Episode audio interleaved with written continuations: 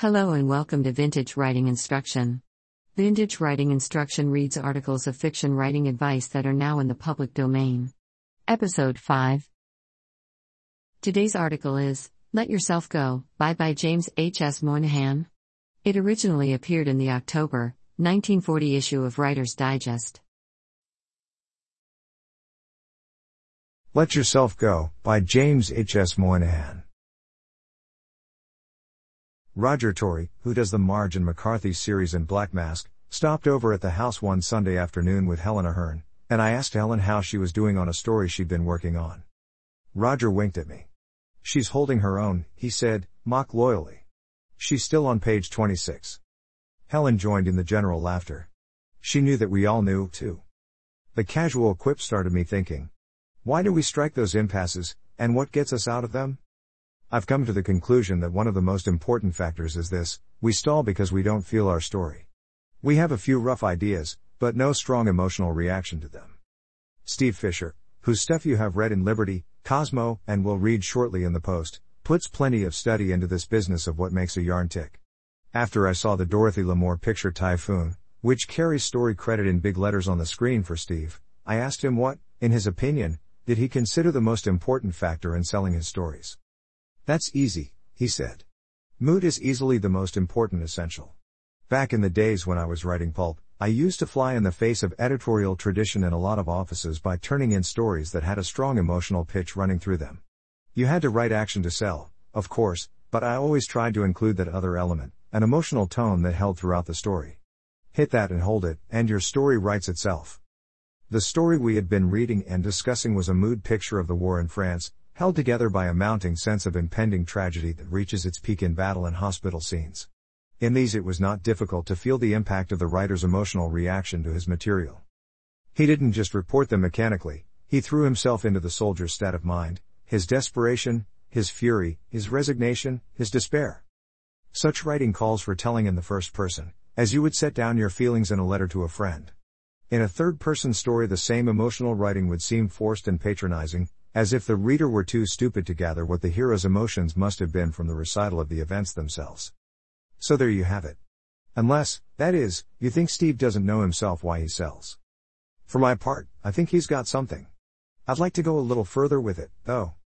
I'd like to see whether we can't examine this business of mood, and discover just how to evoke it in the reader. Steve feels it and he writes it as he feels it. I think you've got to do that, ultimately, but maybe there are some steps that precede the writing. Let's see what does move people. I'm not going to be chump enough to try and get you dabbing at your eyes over bits lifted from stories. So, even if you weep at card tricks, L don't think I'm letting you in for any emotional orgy. What I hope to do is illustrate a principle, and show you how you can use it to lift the pitch of your own yarns. This excerpts from The Blue Light, Private Detective, August, 1939, by Henri St. Maur. The detective, Fort, has just phoned his client that the murder mystery has been cleaned up. He hung up, turned to Judy, his office assistant, well, sweet, that's how it is. Now if you'll tell me what Stoughton did with the pistol the little 25 he had when you conked him this morning we'll have him sewed up. Judy started at him. I conked him? Fort said impatiently, stop it. Stop it. Are you asking me to believe that a timid kid like this Armitage girl wouldn't run for her life if she saw Stoughton in my office? No, what happened, darling, was that you saw him going for her, and you conked him. It wasn't till after he'd worked on you with that Tyrone Power act of his that you fell. What did he do promise you a cut on the take if you planted the card on my desk? Judy's lips peeled back from her teeth and she clawed the little gun out from the bosom of her dress. Fort jumped at her, slapped the gun down. Don't make it worse, you little fool. He said. His voice held only bitterness. He twisted the gun from her singers, put it in his pocket. Get out of here, he said in a low, controlled voice. Get out of here. The girl looked pitifully at him. Oh, Al, I. Get out, he said between his teeth. She looked at him, lowered her eyes, went through the door. Fort, blood dripping from his slashed arm, watched her take her hat and coat from the rack, go out without looking back. Behind him the Armitage girl said, Oh, Mr. Fort, do you suppose they'll get my things back? Fort said, not looking around, maybe. His lips were shut white. His fists were knots. She said, maybe you could work on it for me. Fort didn't turn. Maybe I could, he said slowly. Maybe I could. In Roger Torrey's Party Murder, Black Mask, April 1934, a police captain has just learned of the death of his daughter. Dal Prentice is the hero, a lieutenant of detectives. He is phoning. He could hear somebody say say, hold it. Then, you, Dal? Uh-huh. Dal. They just picked up the what's left of my girl off Aldina Boulevard. She's been dumped out of a car. Oh. My. Good. Lord. Dal. Doc says her head was just beaten in. Let that go and come down. After some discussion, Prentice hangs up. The phone clicked and Prentice turned a somber face to his audience, his two partners and a prisoner. Cap's feeling bad, they found his girl for him. Peterson, one of the police detectives, said, I've got two and I could hear what was said. Let's start with these two illustrations. Can you see what they have in common? Can you see how, in a complete story, they might tend to evoke a notion in the reader? And why? The explanation for the reader's emotional reaction is this empathy, or, if you prefer, sympathy. Have you ever wondered why mob will react so violently to things that its members, as individuals, might very well ignore? Or why a comedy is funnier in a full house? Or why you can read a headline, Thousand Chinese slaughtered in battle, with dry eyes, and yet weep over a dead puppy of your own daughter's? The answer is sympathy. Emotion is catching. A loud, angry, furious voice makes us irritable even if it is not addressed to us at all. Its mere sound evokes anger in us. Thus, in the examples above, we take our cue from the characters' emotional reactions. Had the writers made the characters meet these emotional crises with indifference, we ourselves should not be moved, but should find ourselves meeting the challenge of the situation with the same emotional indifference. For example, in the first excerpt, substitute for words like bitterness words like amusement, Boredom, indifference. Watch what happens to the emotional tone. 4. His lips were shut white. His fists were knots. Substitute, he glanced down idly at his nails. They were clean and symmetrical. High spot in the Torrey excerpt is the point where Peterson says, I've got two and I could hear what was said.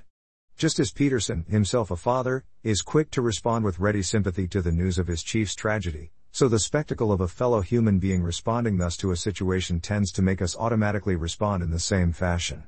And note here that we might have responded with anger, with indignation, with despair, with indifference, or any number of shades of emotional reaction. Later in the story, when other characters become angered over developments, we find our own pulse rising, too. Now the point, for you, is this. If you write a beautiful scene, full of menace, terror, and fury, and in it you show no character reacting to these stimuli as you wish have your reader react, what do you do now? You take the yarn out and carefully write in passages showing how the characters react to your menace. And remember, the more moved they are by story developments, the more moved your reader is going to be. Up to a point. That point is incredibility. If you go too far, if you have your heroine throwing a wingding at his frown, like sweet Alice, Ben Bolt, then you must expect your reader to say, sigh. What is this? Take it easy, will you? The trick is to force the emotion, to make your characters react as violently as possible or as deeply as possible to a given situation, but only up to a point which is still logical and credible. Overdo it, and your drama will spill over into laughs. Now, not all this depicting of your characters reacting emotionally will be done by saying to the reader in so many words, My hero is gritting his teeth. He's biting his lips. I think some of the biggest kicks a writer gets out of his trade is working out more subtle ways of showing these reactions without describing them in so many words. For example, the way Fort, in the first excerpt, reiterates, get out of here. We don't say he's obsessed with that single idea, but can it be done more effectively? We could tell the reader that the Armitage girl is a silly, self-centered little fool who misses entirely the significance of what his secretary's treachery means to Fort. But her insensibility, so necessary here for contrast, is brought out in her complete preoccupation with her own lousy little things. Note, in the Torrey excerpt, that the reader is not beaten over the head with adjectives, the distracted father is only a voice, yet we sense his controlled agony better than if we were having it described to us. You can do a lot just with the use of a person's first name, as you see here. And note the grimace of Peterson's L have got to, and I could hear what was said. We can just see this big, human cop holding back his feelings and resolving to handle this murder as if it had been one of his own two kids that had been the victim. Instead of cluttering up your next jar? And with long descriptions of your character's emotional throes, try seeing how much you can do with dialogue alone. Try figuring out how many devices you can hit upon to do the work instead. For example, Moo, but I can't go in the there. Do you want me to be coup killed? John. Please, now, John. He's just a child. John, please. Will you shut up? I. See. A wise guy, huh? Why you, you. And so on. Repetition, stammering and stuttering, meaningful pauses, despairing wails, little intimate, impulsive appeals give dialogue first chance at delineating these. Where you do find the need for pantomime, use it as sparingly as possible. That is to say, one good effect is worth 10 mediocre ones. For economy of effect, James M. Cain's The Postman. Always rings twice will well repay any study you may give it. You will find numberless effects such as the part where the new helper, finding himself alone with the Greek's wife, locks the door and comes inside carrying a plate and fork as an excuse to make conversation. When he says, the fork on the plate was rattling like a tambourine, he's told you everything. One more thing. Rules for writing are never of much use until their employment has become second nature and you no longer think consciously about them. Don't expect these suggestions to help you right away. They may even confuse you and upset your writing for a while. But here's one rule for evoking emotion I can give you that you can put to work right away, and one that won't give you any trouble. It's this. Let yourself go. When you're writing about emotion, throw yourself into the feeling you want the character to experience, and write out of your own emotion. If you can do that, then everything I've told you above is just the malarkey, because you'll do it instinctively so much better that any rules, no matter how effective, must necessarily step aside for reality. Because that's what you'll be writing. That concludes this episode of Vintage Writing Instruction. For the full text of today's article, visit vintagewritinginstruction.com. To financially support the podcast in an ongoing fashion, visit patreon.com slash vintagewriting.